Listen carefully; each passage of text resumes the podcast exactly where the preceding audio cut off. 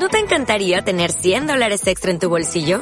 Haz que un experto bilingüe de TurboTax declare tus impuestos para el 31 de marzo y obtén 100 dólares de vuelta al instante.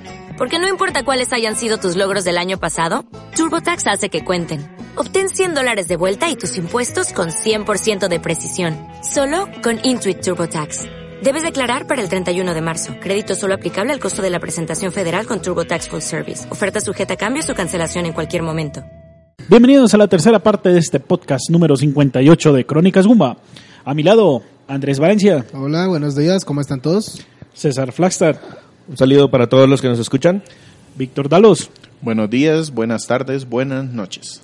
Según y nos escuchen. ¿quién les habla? Sergio Vargas, Egan 81 Co. Buenos días, buenas tardes y noches. Hoy tengo el gusto de traerles un juego mm, muy famoso y de, de esos de casta, de vieja cepa. O sea, tiene historia. Doom 2016. Los voy a dejar escuchando Harbinger.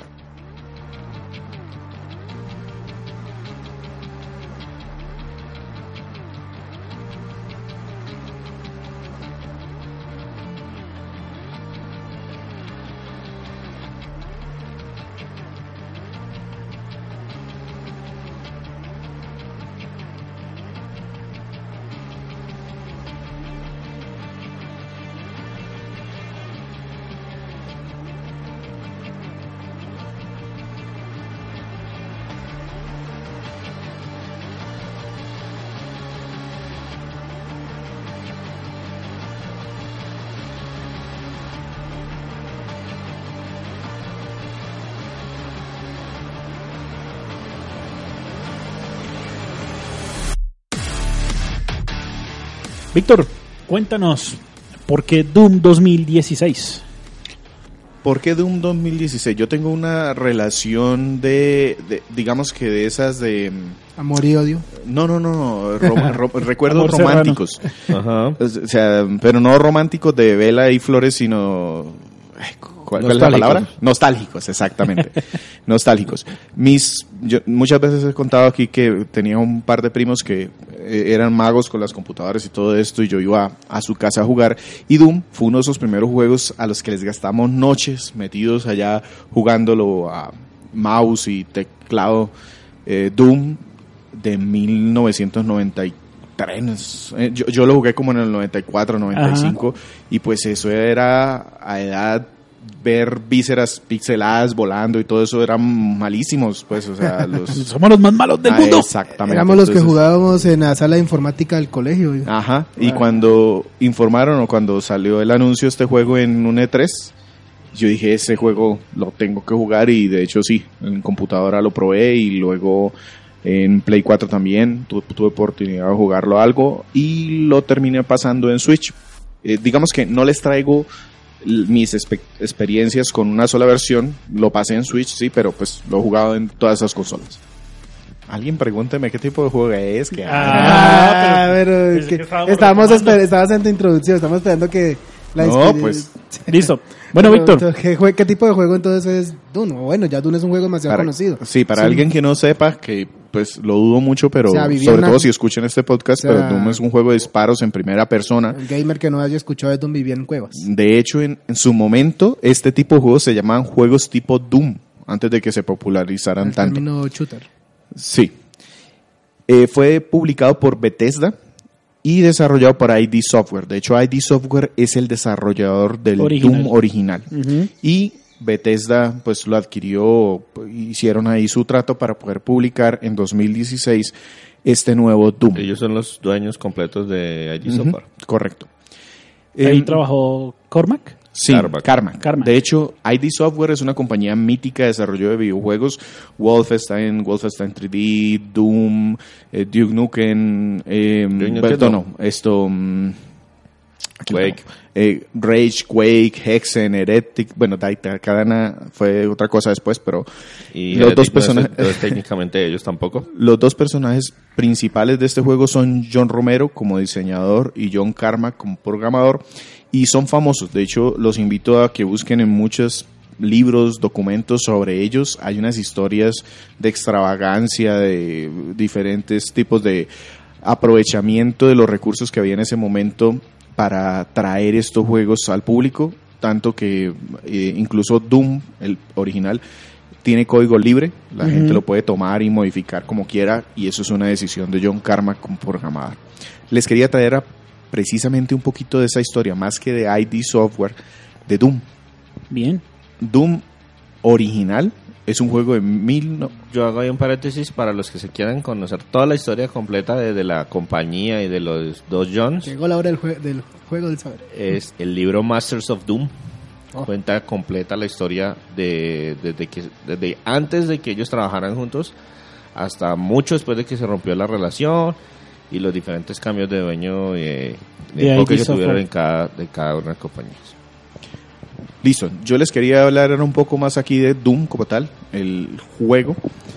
Es muy famoso, hay muchos documentos también eh, de lo mismo, entonces solo quiero hacer un resumen de los juegos de la saga. Entonces empezamos con Doom, es un juego que se lanzó en 1993, no es el primer juego de disparos en primera persona, ya Wolfenstein había salido, Sí. pero Había Doom- otros proyectos. Sí. Y eh, se lanzó para mm, computadoras personales, eh, DOS incluso en código. El de la sala de informática. Salió por capítulos. El primero incluso se distribuía, o sea, había que poner un correo para pedir que a vuelta de correo llegara el disco para poder jugar el capítulo, o salía por revistas, cosas así. Estamos Lo- hablando que eran disquetes. Ujú. No estamos hablando de No, CDs. incluso había redes shareware para descargarla de red- diferentes redes universitarias. pero había que pedirlo directamente, no se distribuía en tiendas. Por lo menos no hasta que terminaron los tres capítulos iniciales y luego sacaron una compilación en el 95 en donde ya venían los tres capítulos, capítulos iniciales y un cuarto.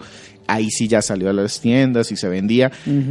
El caso es que este juego después tuvo ports a lo que ustedes quieran. Super Nintendo, PlayStation 1, Spectrum, Game Boy Advance, Xbox 360, ¿Esto PlayStation lo ocurrió una Super Nintendo?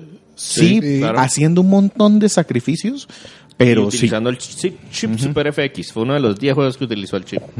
El tema es que llegó a tal grado que incluso había documentos en donde los oficinistas, o sea, los las personas que trabajan Ajá. de horario de oficina en computadoras, les tenían prohibido explícitamente jugar Doom, porque había incluso estadísticas en donde decía que Doom está instalado en más computadoras que Windows 95 en su tiempo. Tanto pues Bill Gates hizo, alcanzó a pensar en hacer una oferta por ID Software, pero al final llegaron a un acuerdo en hacer un port propio para el sistema operativo y salió en el sistema operativo Doom 95 como forma de promocionar la plataforma como no solo una estabilidad de trabajo, sino también de entretenimiento. Hay un video de, De Bill Gates, de Bill Gates con una es- escopeta y todo. es, es- es- es chévere. Yo, pues, yo, yo lo tengo en mente porque lo vi por allá en el 96, 97 con mis primos. Vi a Doom, vi, señor, que sea ahí. Y era el tamaño que tenía Doom en ese momento. Yo no, Sí. hice, yo no hice mi dinero firmando cheques. Total. de- dos detallitos de ese Doom. La historia original fue concebida pues por un grupo, eh, ID Software, en realidad eran cuatro personas, dentro de ellas Tom Hall. Y hay un documento que eh, se llama Doom, The Doom Bible, algo así.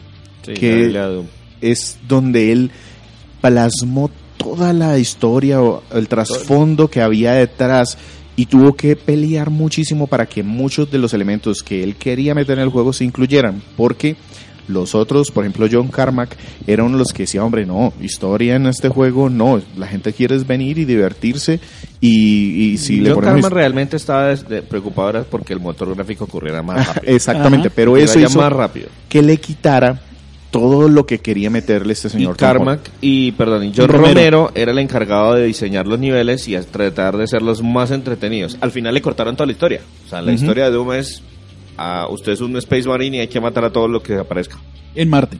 en Marte. Sí, y eso es toda la historia del juego es, como la, pe- es como la película. Sin embargo, el documento como tal quedó y terminaron utilizándolo mucho tiempo después. Total. De aquí, el- este Tom Hall alcanzó a comentar en alguna entrevista que su inspiración fue Dungeons and Dragons, el juego de rol de lápiz De y papel. Y dice que incluso muchos de los enemigos, el diseño de los personajes de los demonios, venían de los libros de Dungeons and Dragons. Ah, chévere. De ahí saltaron, saltamos a Doom 2 en el 94. Ajá. Yo les estaba hablando que en el 95 el 1 todavía seguía pegando duro, pero en el 94 pues ya había salido el segundo, se vendió en tiendas directamente y digamos que lo que le agregó con más fuerza fue un modo multijugador que ya tenía el primero. El primero tenía modo multijugador que también fue uno de los puntos digamos que más altos de Doom como juego, pero en el segundo era más fácil utilizar el multijugador. Ya había más posibilidades de conectar Había más redes. de red. Ajá, LAN, era más fácil hacerlo funcionar como tal. Este vendió más de 12 millones de unidades en el primer año, o sea, era una bestialidad de juego. Eh, por eso les digo, los juegos de este estilo antes se conocían como juegos tipo. Doom. Aquí solo voy a nombrar muy cortico Doom 64 como un spin-off, no hace parte de la línea principal de juegos. Se supone que es una secuela de Doom 2. Lo acusaron, de hecho, de ser un port de Doom 2 sencillamente puesto en Nintendo 64. Pero lo nombro porque, según ID Software, este juego incluyó muchísimas de las cosas que ellos querían hacer originalmente en el Doom 1 agregar un tema de texturas diferentes, un tema de movimiento de giro de palanca con control ya más fluido, lo pudieron hacer en Doom 64. Y de ahí tuvieron que pasar 10 años, porque el 1994 saltamos al 2004 para que saliera Doom 3 en PC y Xbox. Y este es el primer reboot que tuvo Doom. Tiene una expansión y un paquete que incluyó la expansión y salió después en otras consolas. Pero si bien le fue bien, no fue un juego tan exitoso como, Como los esos. anteriores. Porque sí cambió de estilo y cambió de estilo de manera drástica. Mientras que los juegos originales eran de salir corriendo y matar todo lo que se moviera, este lo hicieron más de suspenso y terror, Ajá. más ambientación oscura y luces apagadas y enemigos eh, haciendo ruido. eh. Y también lo acusaron de pegarse mucho a la moda de los juegos de disparo de la época. Entonces ya se empezaba a parecer más a los típicos juegos de disparos que ya eran más comunes en ese momento. De hecho, eso pasó con el cancelado Doom 4. Doom 4 se alcanzó a mostrar en un E3. No recu- eh, creo que fue 2006, dos años después de, de- del Doom 3. Y eh, mostraba un grupo de marines que pasaban por un portal y que tenían coberturas y que iban siguiendo al líder, tratando de disparar a las hordas de, de demonios. Lo compararon muchísimo con Call of Duty. Y de ahí en adelante, pues, este Perdió proyecto estuvo como en un limbo hasta que se anunció que se canceló. En 2016, Bethesda tomó esta licencia, empezó a hacer gestión sobre todo en Europa para que les permitieran publicar el juego en todos los países, porque Doom tuvo un problema en Europa debido a que eh, ¿El juego original? el juego original y los ports, los, las secuelas, porque este juego tiene mucha simbología, eh, pentagramas, eh, pues hay demonios. Eh, Básicamente hay demonios. Y pues se ve mucha sangre y gore. Entonces en muchos países de Europa, Doom estaba en una lista de los juegos o las licencias prohibidas para publicarse.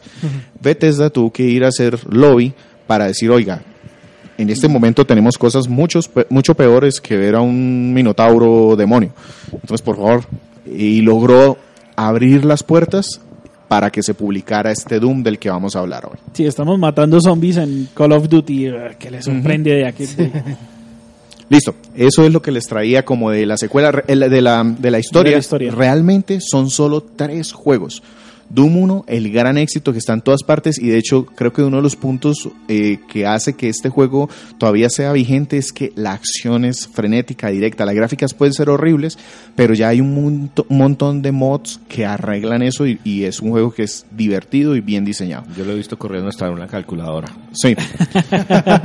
no, literalmente. Literal, una calculadora Sí. de, esas, de, esas calculadoras graficadoras. Yo he visto corriendo un Doom de eso.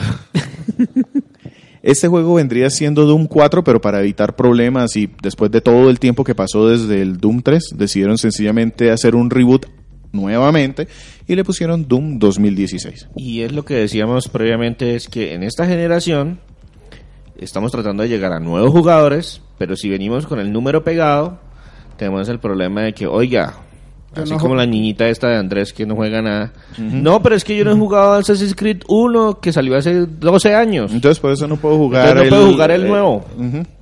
Pues. que ni siquiera tiene número. Que ni siquiera tiene número, exacto. Ya ni siquiera los númer- las numeran por eso mismo. Entonces lo mismo han hecho con Tomb Raider, con Infamous, con God of War. Que ya, suerte el número, este es el Ahora nuevo God son of War. subtítulos. Ujú. Ahora es solo Doom. Listo, Víctor. Cuéntanos cómo se juega Doom No, 2016. ¿cuál es la trama? Ah, bueno, estamos ¿cuál diciendo es la- que Ya, ¿este normalmente Doom sí tiene historia? ¿Cuál historia? Sí, el Doom original, como decía eh, César hace un momento, realmente era mínima. Había un marine espacial que estaba haciendo su misión en Marte, algo falló y el man terminó en el infierno, matando demonios. Listo, se acabó. En este Doom 2016 trataron de ponerle algo más de profundidad, pero también conservaron como ese desdén por la historia. O sea, se te cuenta lo que es apenas necesario, pero realmente la diversión del juego es otra, no saber qué pasa con este marín. Igual se les cuento. Se supone que la humanidad se está enfrentando a una crisis de energía y hay una corporación, que es la Unión Aeroespacial, y se encontró con una máquina que permite hacer una conexión. Bueno, realmente lo que falló en el Doom original, se supone que esta corporación lo está aprovechando y se dio cuenta que si utiliza una máquina puede extraer energía de otro plano. Y ese otro plano es el plano infernal. Entonces dijeron, oiga, qué bueno, podemos usar esta máquina, traer energía y así solucionar la crisis de energía que tenemos en este momento. Ok. Pero si usted está sacando cosas de allá, pues también puede meter cosas allá. Descubrieron que se pueden abrir, se abren portales cuando usted utiliza esa máquina y empezaron a entrar los demonios de nuevo. Listo. Resulta que el líder de esta compañía, que se llama Samuel Hayden, eh, empieza a hacer expediciones en el infierno y dentro de esas expediciones se encuentran unas reliquias y dentro de esas reliquias se encuentra un sarcófago y en ese sarcófago eh, hay un señor al que le dicen el Doom Slayer y es Doom Guy, el personaje principal de Doom. Ahí empieza nuestro juego cuando se supone que recuperaron este sarcófago, algo salió mal, los portales empezaron a abrir y nos despertamos como el Doom Slayer, el Doom Guy, a empezar a matar la inversión de demonios. O sea, esencialmente este juego continúa la historia de los anteriores, porque en el primer juego uno estaba en ¿Quedamos una luna- atrapados allá? No, en el primer juego, exacto. Destruimos todos los, los, eh, demonios que están invadiendo. En el segundo juego, nosotros íbamos hasta el infierno a destruir las cosas y efectivamente destruíamos, pero nos quedábamos atrapados allá. En el infierno. Exacto. Entonces, en este lo que hacen es que recuperan eh, nuestra armadura, por así decirlo, que es el espíritu del, de ese destructor de, del in- de la perdición. Exacto. La historia, ¿cómo la cuentan? Nos tratan de poner como el típico sermón, el Doom Guy se levanta, está pues sin su armadura, entonces llegan unos demonios, él les da en la madre, se encuentra su armadura después de un ratico y luego nos quedan grabaciones o comunicaciones a través de video que nos dicen, oiga, está pasando esto, los demonios están entrando, esta es la máquina que quedó prendida y necesitamos apagarla o que algo raro está pasando aquí, se destruyó, le toca a usted hacer algo para, para solucionar el problema cuando nos están dando esa, ese, ese discurso, eh, se ve que Doom Guy sencillamente le da un golpe a la pantalla y dice, ah, o sea, no dice nada, sencillamente le da un golpe y vámonos, como restándole importancia al tema de, pues yo sepa que estoy aquí, es para dar disparos y matar demonios. Y toda la historia tiene muchos guiños a eso, a, dígame rápido porque empiezan a contarlo. De hecho, siento que está como mal contada. O sea, va- vamos un ratico, tenemos acción, luego nos paran para otra vez otro video de estos o unos hologramas que se mueven y así nos enteramos de qué pasó ahí antes. Pero realmente termina de dejarte importar muy rápido porque quieres ver el siguiente demonio, el siguiente demonio. Entonces, digamos que no es uno de los puntos más fuertes del juego. El, el encargado de, de escribir todo esto se llama Hu- Hu- Hugo Martin y de hecho he escuchado varias entrevistas de este señor Sí. y dice que se inspiró en una película, eh, creo que estaba Bruce Willis ahí, The Last Boy Scout, Sí. eh, en donde pues también había un ritmo más o menos en este estilo, acción, luego unas tradiciones y eso, que en eso se inspiraron para este La juego. verdad me sorprende que le hayan colocado algo de historia al juego, pero pues digamos que es 2016, ya tocaba. Cuéntanos cómo se juega Doom 2016. Bueno, entonces, Recalco es un juego de disparos en primera persona y es Ajá. de lo más básico y visceral en juegos de disparos en primera persona. Eh, hay muchos pasillos, digamos que empezamos con una base eh, donde se estaban haciendo las investigaciones, entonces está invadido, vamos por los pasillos matando demonios, Mm, exploramos un poco, no es que sea un juego de exploración como tal, sencillamente que para llegar de un salón a otro salón puede haber dos o tres pasillos diferentes, entonces irnos a buscar por los tres pasillos nos puede dar armas, municiones o algunas cositas o detalles adicionales. Y eh, aparte de eso, digamos que el juego tiene una fórmula muy claramente que, que identifica muy rápido. Tienes pasillos, tienes exploración, luego algo pasa y se te cierran las puertas por donde entraste y terminas como en una arena pequeña y ahí eliminas a una horda de demonios que te llegan de diferentes estilos, voladores, pequeñitos, rápidos, grandes, lo que sea. Y en algunos puntos especiales, no son muchos, hay jefes. Esos jefes sí son gigantescos, te encierran con ellos y es un reto mayor. Esa es toda la mecánica jugable, es explorar un poco, una arena, mate a la horda y el jefe. Se acabó. ¿Qué particularidad tiene este juego? Que a diferencia de los shooters actuales, en donde eh, buscan como que recursos y que te cubras bien y que seas muy efectivo con los disparos a distancia, lo que te incita este juego es a correr, a estar siempre sobre el, el enemigo. Ves a un enemigo, vas y lo aprovechas y le disparas en la cara para que se muera rápido y te suelte eh, munición y salud. Porque al igual que en los juegos viejos, cuando eliminas a alguien, sale como una Munición fuente. Munición y salud. Entonces este juego no recuperamos vida automáticamente, sino No, dependemos de los- esa es la diferencia. En otros juegos yo me pongo detrás de una pared y espero a que mi personaje respirando se, se cure. Aquí no, hay que matar enemigos para curarse. Y de hecho aquí entra otro de los puntos importantes del juego, son los glory kills. Que Claro. es los personajes cuando les das determinados disparos empiezan a brillar y si te acercas y le das un porrazo entonces él hace como una fatality, por llamarlo de alguna manera, le un remate, quita la un golpe de le remate. rompe sí, por allá lo que pueda romperle y eso hace que la fuente de municiones y salud sea mayor.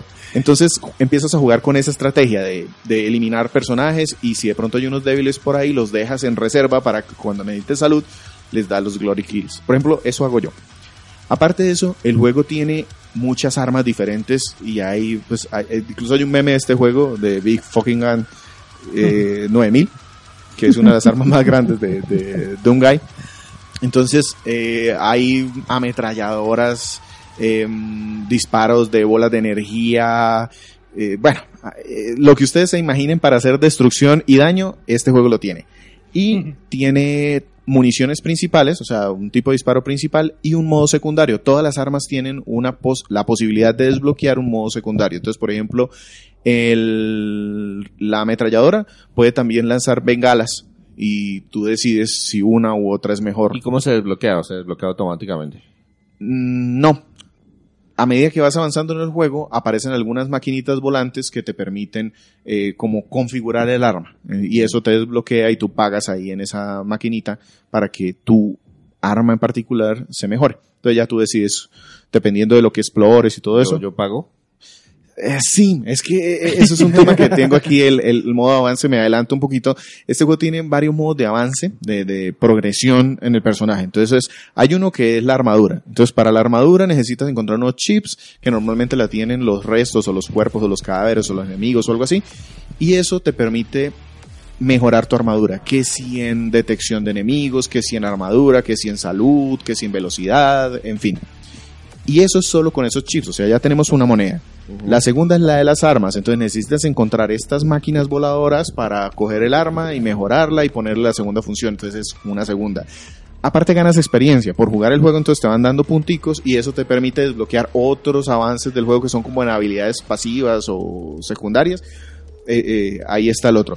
Y por último hay unas orbes, eh, por ahí regadas también en cofres o, elimina, o que por la historia se te van dando, que aumentan las habilidades de, del Doomguy. Entonces son cuatro monedas diferentes para cuatro cosas diferentes. Es un poquito enredado en mi gusto, pero pues funciona. Tampoco es que sea nada de Sí, romperse la son avances automáticos. No me Eh. ponen el giro, ¿o sí? Eh, sí, hay una elección, por ejemplo, cuando está lo de las armas. Tú puedes elegir cuál arma mejorar, cuál arma cambiar, a cuál arma ponerle los puntos. Pero O nada cuando tienes los chips, tú puedes decidir, no, quiero más armadura, o quiero más salud, o quiero mejor eh, detección. Sí, exacto, porque una de las características de Doom es que es acción pura y Directa. por ahí tú- Sí, a mí me parece que esto sobró. O sea, me, me pudieron haber puesto una sola moneda para todo y que vaya subiendo todo el tiempo. Bueno, o que yo elija una sola rama y ya se acabó. Yo soy este tipo de, de mm, personaje. A mí el juego me duró más o menos como unas 15 horas en la historia solita. Pero después me di cuenta que cuando uno explora, empieza a encontrar cuartos secretos. Hay un montón, incluso hay unos que son como aprovechando el Doom viejo. Es Sí, decir, la- o- el efecto nostalgia. Está el mismo diseño Súper chévere, o sea, yo me, me devolvía a mis 15 años matando demonios ahí en esos escenarios Me cuadriculados. corrió la lágrima. Sí. Y eh, también hay retos. Entonces hay como unos, unas zonas con unos pentagramas, mm, dimensión, sí, un área. Uno entra a través de un portal y te piden eliminar a unos enemigos con un arma determinada o en un tiempo fijo. Y es muy importante hacerlas porque te mejora el personaje al final. Es, es digamos que le agrega de esas 15 horas de la campaña fácilmente unas 10 horas más haciendo retos y, y la investigación. Aparte, hay unos power-ups regados, eso me pareció chévere. Por ejemplo, se me cierra un área, una mini arena, arena, y de pronto brilla una lucecita verde por ahí. Y si la cojo, eh, me convierto en algo, en algo diferente. Eh, o si es una roja, me convierto en un demonio y a, man- a cuerpo a cuerpo, durante un tiempo determinado, puedo eliminar a los enemigos. Es chévere, yo muchas veces los guardaba para los puntos específicos cuando el escenario se ponía muy difícil, entonces ya sabía, "Ay, ahí está esta orbe, voy y la cojo. El juego tiene un modo multiplayer, lo jugué muy poquito, sí, sí lo jugué, lo probé, le di algunas vueltas, pero no me gustó. Primero porque limita las armas, o sea, uno cuando está en el modo campaña tiene un poco de armas ahí en una, y aquí las limita, le pone una o dos nada más. Tiene puntos eh, en donde uno se puede convertir en un demonio temporalmente, entonces todos los que están ahí en la arena, alguno puede ir a coger esa orbe y se convierte en demonio durante un tiempo, entonces to- todos contra él o él haciendo muchas muertes. Pero realmente no, no me pareció muy divertido, o sea, se me hizo, eh, a diferencia de los demonios que te ponen ahí agresivos a, a combatir, las otras personas no hacen eso, entonces pierde gracia este tipo de juego. Se siente, se siente diferente. Exacto, y, y se convierte en un Call of Duty cuando esto no es Call of Duty y nadie se cura por cubrirse y, o sea, sí, me pareció que no, eso no cuadró muy bien. Eh, hay algunos detallitos cosméticos que uno desbloquea con, con este modo multijugador dependiendo del rango que uno tenga, ese es como el, digamos que el plus. Y aparte hay otro modo que es el de creación de mapas. El modo de creación de mapas lo probé en PC, es una locura lo que la gente hace, o sea, niveles con plataformas, con fosos, o sea, lo que uno quiera se mete ahí y puede combatir en los escenarios creados por, por ¿La eh, la, gente. En Switch este modo no está. Eh, este lo quitaron, pero eh, pues están todos los demás. El de multiplayer en Switch hay que descargarlo, o sea, si usted pone el, el cartuchito solo, solo está la campaña. El modo multijugador tiene que entrar y descargar. Tengo entendido que es un cartucho como de 16 gigas y el Ajá. modo de este son como 9 gigas adicionales, una cosa por el Sí, la, la- la primera descarga, si usted quiere el modo de multijugador, son como 8 gigas del modo multijugador. Pero pues si usted solo quiere jugar la historia, pues ahí está la historia completa. Eh, ya, en general, digamos que es muy divertido jugar Doom. Es frenético, es sangriento, es, es a la cabeza, o sea, todos los enemigos a dar es disparos. sencillo, o sea, el juego se escucha muy simple, pero es sencillo. Es sencillo en el sentido de que no tienes mayor eh, complejidad táctica. Sí. Lo que sí puedes hacer es buscar tus estrategias para derrotar a los enemigos difíciles. La dificultad es alta. Depende. Si tú eres uno de esos jugadores expertos, eh, yo por ejemplo tengo el caso aquí, Harvey, un amigo de nosotros, es, es supremamente hábil con este tipo de juegos. Al principio él me decía, me costó, pero una vez pasé la mitad del juego, fue brisa para mí, lo pasé muy fácil. Para mí no fue así. Yo hasta el final, los enemigos finales, me tuve que dar, repetirlos y repetirlos porque me morí las cantidades de veces que, que no están escritas. Y el modo tiene, el juego tiene modos de dificultad también. Entonces, eh, de hecho te insulta, ¿no? Porque la- si pones la más fácil te dice, te pone un... Que eres un bebecito. Ser un bebecito, sí, que soy muy joven para morir, es el nombre del modo de dificultad. Y a medida que subes, notas que los enemigos son más rápidos, resisten más disparos, las municiones son más, agresivos. escasas. ¿Y qué tal? la ¿Tú lo jugaste con el Switch? ¿Lo jugaste en el modo o lo jugaste portátil? En las dos. De hecho, lo, lo pude pasar en Switch. Yo- como les decía, yo lo he jugado en varias consolas. En donde mal, donde lo pasé fue en Switch. Claro. por la comodidad de que me lo podía llevar y pues por porque tengo que viajar y todo eso, pues muy fácil llevármelo y así lo pude terminar. Es muy cómodo, no tiene ningún inconveniente, Pero lo jugué como en el Switch como 50-50. También lo jugué en Play 4, también lo jugué en PC. De hecho, eh, eh, adelanto aquí un tema que iba a decir después en las recomendaciones. Hombre, si usted tiene Switch, pero también tiene Play 4 y usted juega con su Play 4 activa, com- cómprelo en Play 4 o en PC. En PC está en 20 mil pesos. O sea, son, son 7 dólares. En 7 dólares usted consigue este juego. Mientras que en Switch, como es, entre comillas, una novedad, pues todavía está a un precio muy alto. Está prácticamente a precio, a, a precio completo. Incluso en Play 4 también se encuentra bastante reducido. Yo lo compré hace poco. Mm, bueno, sí. De, pron- de pronto en promociones puntuales, pero... No, ya eso es, un juego de la. Está, lo, lo, lo que ganaron el Player Choice y va Ah, a quedar ya. en 20 dólares automáticamente. Perfecto. Entonces, no. Siempre va a estar en 20 Digamos dólares. que si usted tiene esas opciones, eh, técnicamente las versiones de consolas y PC son mejores, pero ahorita hablamos un Y poquito de eso. precisamente, no, pues pasémonos entonces a hablar de, A la parte de la parte técnica. Sí. Este ¿Cómo, son lo- ¿Cómo se ve Doom 2016 en general y en general. las? Entonces, en general digamos Haga- haga que es un juego columnitas. es un juego del 2016. Eso es lo primero que hay que decir. Y, e incluso cuando salió en 2016 sí se ve muy bien, sí los ambientes son bastante orgánicos, eh, catacumbas, el infierno, las bases, se ven muy bien metálicos, pero no hay nada que realmente me descres... No hubo nada que me descrestara en ese momento. En PC, por ejemplo, uno puede tener un rendimiento altísimo, o sea, 100 frames por segundo y si usted quiere jugar esa locura así, pues lo juega así. Eh, brillos, sombras, luces, todo eso funciona muy bien. ¿Qué me gustó mucho de este juego? No me encontré bugs, ni uno, en ninguna de las consolas. Eso me gustó mucho. Bien Eh, trabajadito entonces. El otro tema ya es que en PlayStation 4 y Xbox One corre a 60 frames por segundo estables, no, bueno, no, no fijos, pero sí bastante estables.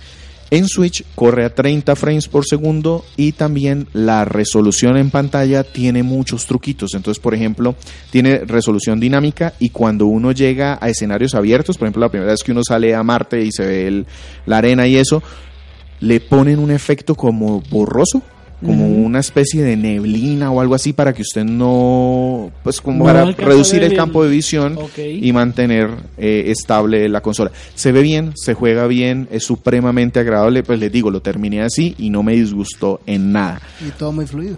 Y todo, pues a 30 frames 30 en, por en- segundo. en Y Switch. la resolución, pues la nativa es Dinámica. 720. En la pantallita pequeña es la- es de se ve un 720. poquito raro. Eh, en la televisión se ve bien, en, eso sí, se ve mucho mejor en Play 4 y se ve muy superior en PC. Claro. Ahí, ahí sí digamos que el salto de PC y Play 4 se nota. Creo, no, no, sé si es una grosería, pero por lo menos en mi PC se ve el salto de PC a Play 4 igual que el salto de Play 4 a Switch. O sea, de pasar de PC a Switch son dos saltos. ¿Sí? Sí, Así. exacto. Y la versión que más se parece a la de PC es la de PlayStation 4 Pro. Que lo Ah. que hicieron fue que le, le- Tiene un, tiene un enhance. tiene, un- tiene una mejora. eh, es un patch brutalmente grande Sí. porque le desbloquearon así, de, descomprimieron todas las las las Sí, hay que descargar un parchecito bien grande para poderle sacar. Exacto, le, le des- le des- le descomprimieron todas las texturas para ponerlo todo a 4K, pero funciona a 4K y 60 cuadros por segundo. Aparte, este juego está en VR. Lo probé en VR también. Ah, claro. Qué bacano. O sea, este, yo, yo alcancé a decir, uy, me voy a comprar un VR. Después dije, no, espérese, hombre, solamente va a jugar este juego. Entonces, no, déjelo Me así. imaginé el angelito y el diablito al Sí, lado. sí, sí, El. VR, el VR. Pero, pero me gustó, o sea, así deberían ser los juegos VR. Son escenarios eh, recortados de aquí y uno puede elegir los dos tipos de movimientos y moverse solo o moverse por puntos. Y funcionan, funcionan muy bien. O sea, me descrestó para VR, me descrestó este juego también. Em, en cuanto a los aspectos gráficos en general, como les digo, lo que más me gusta es que es supremamente estable, no hay errores. Tiene un problemita técnico que son los tiempos de carga, y eso es en todas las consolas.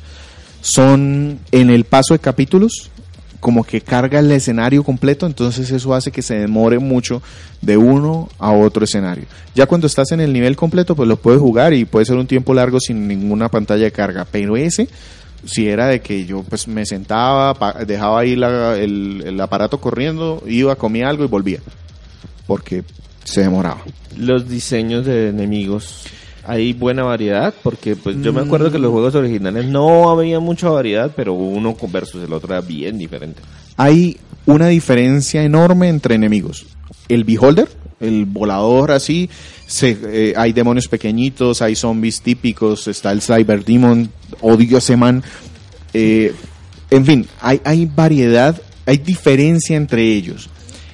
Pero ya cuando estás llegando a los últimos niveles, te em- empiezas a echar en falta más, diferen o sea, mayor cantidad de, mayor- de varias- otras, otras razas, otras cosas. O sea, porque llega un momento donde te llegan un Hulk y luego te llega un Hulk con escudo y dices, hombre, ves, póngame otra cosa. Eh, sí, pero digamos que no es un punto débil, pero se pudo haber mejorado un poquito. Y la música de los juegos de Dooms es muy Taran, taran, característica. taran. Sí, esto sí es metal. De hecho, los Dooms originales, el Doom original está basado, yo no sé si basado, eso es una copia vil y vulgar de canciones de bandas como Pantera, Slayer, ACDC.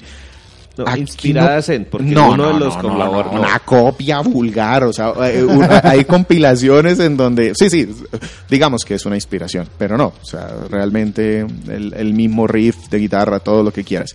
En este juego pues ya no pueden hacer eso por todos los temas de derechos de autor, entonces, em, em, digamos que se compusieron piezas propias inspiradas en el Doom original. El responsable de esto es un señor que se llama Mick Gordon y como particularidad él utilizó un sinte- sintetizador de los 70s que se llama Polybox y lo que hizo ahí fue mezclar en este sintetizador un montón de sonidos industriales, mezclas de guitarras, incluso hay una canción que está hecha con una motosierra, él puso a sonar una motosierra, grabó el sonido en el Polybox este y luego hizo una mezcla y de ahí sacó una canción. Entonces, eso es lo que se escucha. Si ustedes me preguntan, en algunos momentos parece ruido. ¿Sí? Pero, Pero- es porque Víctor no está acostumbrado a hacer Sí. música. No, y, y- y esto, pero sí, sí cumple su cometido de ponerte en el ambiente de estás en el infierno. O sea, si algo es infierno, es eso. Otro tema bien importante en este juego son los efectos de sonido. Porque en algunas entrevistas que le hicieron a este señor decía que él hizo unas locuras para grabar diferentes efectos especiales, como por ejemplo poner carne y echarle miel y ponerle eh, papitas en una bolsa y luego golpearlos y grabar esos sonidos y, y alcanzan a identificar, por ejemplo, hay una de esas eh, golpes de remate donde se le saca como la cabeza a un, personaje y ahí suena eh, algo desgarrándose raro. Hay un montón de trucos que hicieron para que sonara en los efectos Foley. Ajá. Y funcionan. Eh, digamos que todo el tiempo es bien entretenido ver lo que está pasando. porque normalmente esos personajes eran muy callados en esa época. Doomguy, cero. Los eh, demonios gruñen, gritan y se retuercen.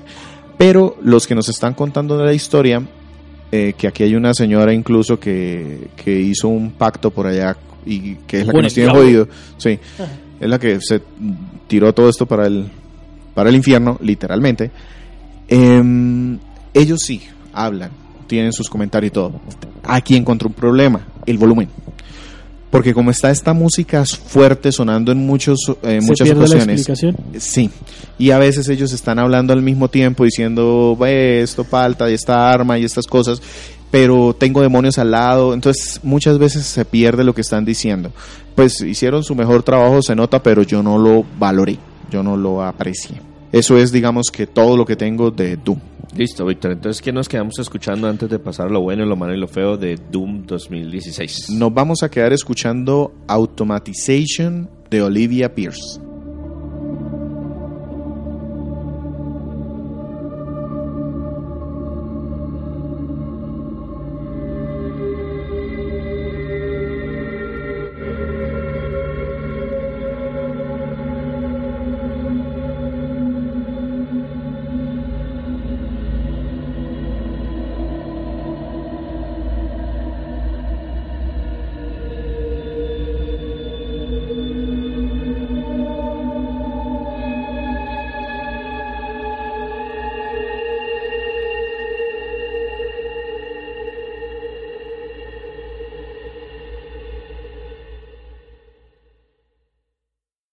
Listo, Víctor, cuéntanos lo bueno, lo malo, lo feo de Doom, Doom 2016. Bueno, uno, jugabilidad.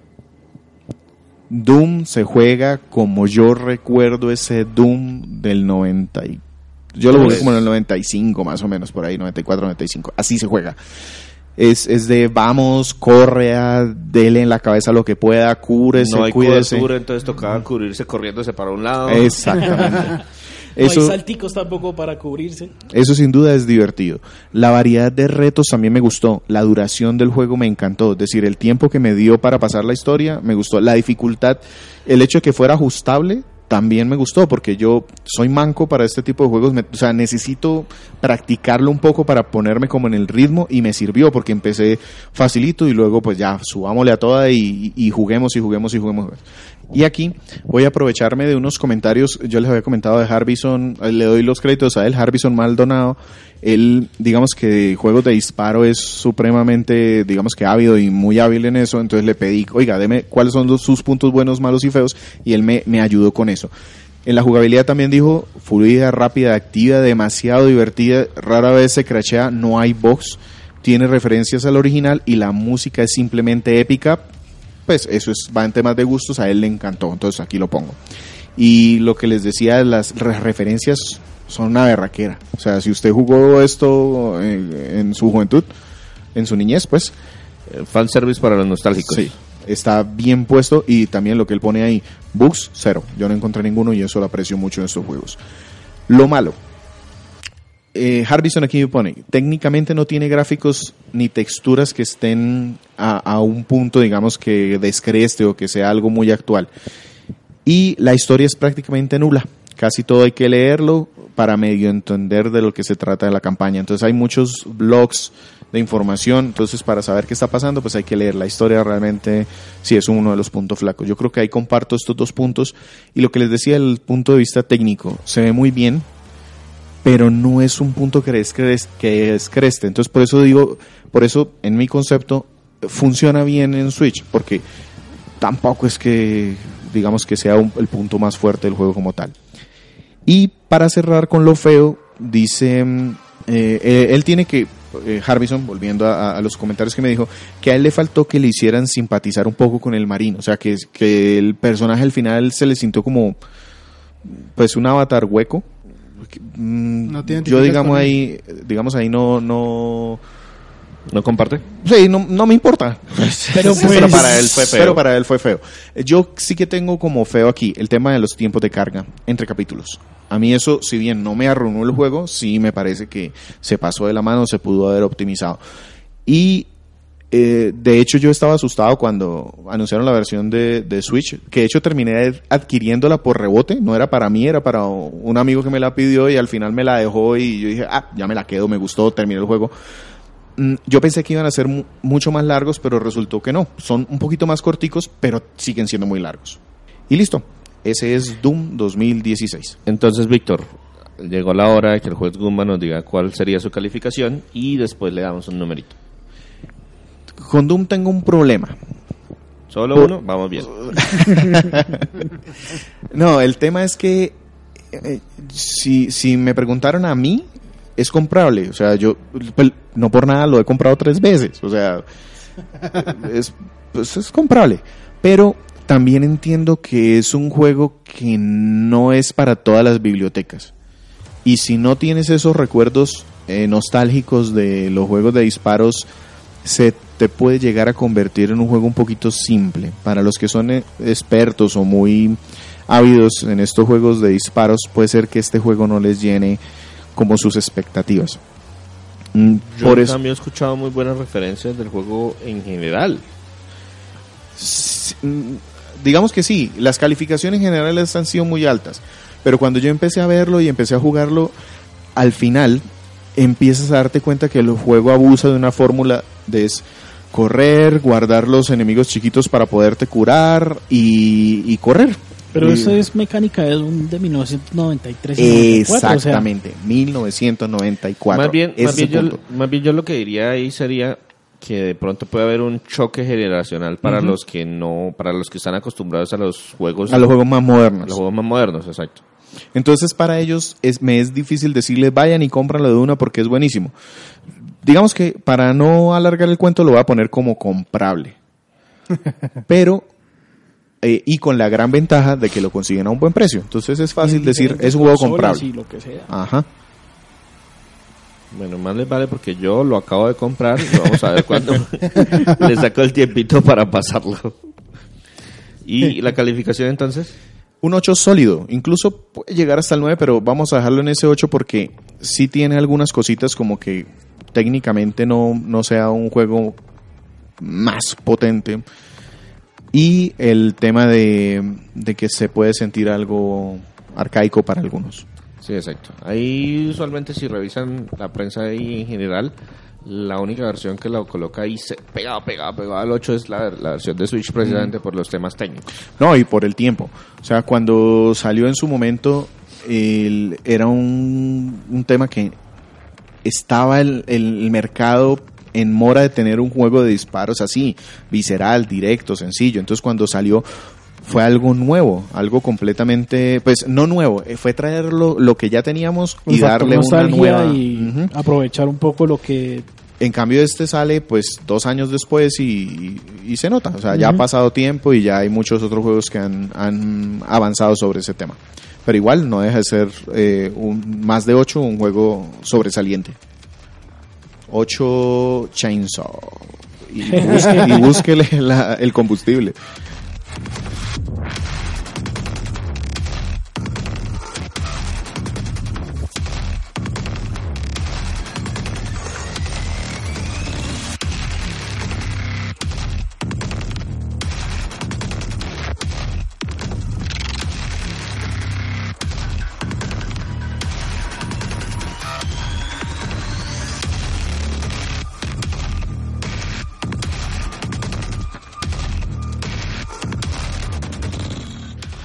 Vamos entonces con lo que se publicó eh, desde la última vez que lo nombramos en nuestra página. ¿Que lo mencionamos? Escritos, sí. Bueno, la primera publicación fue Ghostbusters para la NES. bien Un terrible, terrible, terrible, terrible, terrible juego Sí. que jugamos para que nadie más lo tenga que jugar. Si igual se les da la mórbida curiosidad. No, además conseguirlo tampoco es tan fácil. somos unos héroes. Eh, menos ahora con, No sé y, si menos ahora con la demanda que le metió Nintendo a los a las páginas de emulación Va a estar un poquito más complicado. Pero es un terrible, terrible, terrible, terrible juego. Eh, No en el sentido inglés del terrible. Sí, no, es, no es, es it's not terrible, terrible, terrible No, no. no, es, es una- Sí, es muy mal malo. Es muy malo. Yo, creería- yo lo estaría nominando de pronto entre los 10 peores juegos de la historia de NES. No tanto de la historia, de la historia hay mucho para donde escoger. Pero de pronto entre los 10 peores de NES, y estoy seguro que entre los 10 peores de NES licenciados. Eh, luego pu- publicamos la reseña de Castlevania Portrait of Ruin, la segunda entrega del juego para Nintendo DS. Y me di cuenta porque no me gustó el 3DS, ¿Por qué? porque no tenía buenos Castlevanias. No, el único que estuvo fue el Mirror of... of- Fate. Eh, Sí, Mirror of Fate. Mirror of Mirror of Fate, Fate. sí. Que no es tan bueno. No. y yo prácticamente compraba la consola de Nintendo portable para los juegos de Castlevania. Este juego, en cambio, es bastante bueno, bastante entretenido. Utilizaron una mecánica de cambio de personajes. de Y se puede jugar en personajes 3DS. duales, Y se puede jugar en 3DS. Sí. Eh, también publicamos la reseña de God of War, pero el viejo, el original Sí. del 2005, Sí. para PlayStation 2. Eh, un muy buen inicio para la franquicia. Exprimió Sí, creó, creó un nombre, se hizo un nombre con ese juego. Exprimió esa consola lo que le dio. También tenemos la reseña de Mario Bros. No Sí. confundirla con Super Mario Bros. Mario Bros. el de cuando Mario era fontanero y, Y sí estaban las tuberías. exacto. Y que salió y originalmente en, Mario el, verde. en el- en el 83 Y nos dedicamos a compararlo con el arcade. porque era el que no sé teníamos a la mano. y por último eh, reseñamos 007 Nightfire, un juego de la franquicia de James Bond, cuando los derechos de la licencia los tenía Electronic Arts, que eso sacaba en juego prácticamente cada año. Y en ese año, curiosamente, coincidía película, pero no tuvieron como los guiones a tiempo y decidieron contar su propia historia. No, vamos a contar una nueva historia. Que, eh, Miles Bonnett como, hemos visto en, como hemos visto en varios lados, eso al final termina siendo mejor. Eso finalmente termina siendo positivo para la franquicia porque pues lo El que juego- hacen es Ujú. construyen las mecánicas del juego, hacen entretenido el juego y luego contan una historia alrededor del juego Ujú. que se acomode. Listo.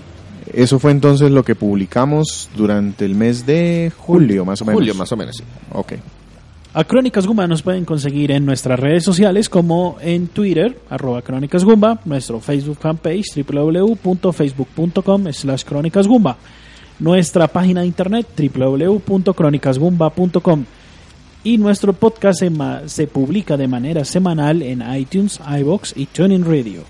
Con ustedes estuvieron Víctor Dalos, Hasta luego. Andrés Valencia, ¿Se cuidan? ¿Sí estuvo Andrés? No. Por supuesto. Eh, César Flagstad Saludo para todos. y quien les habló, Sergio Vargas, se ganó 81Co.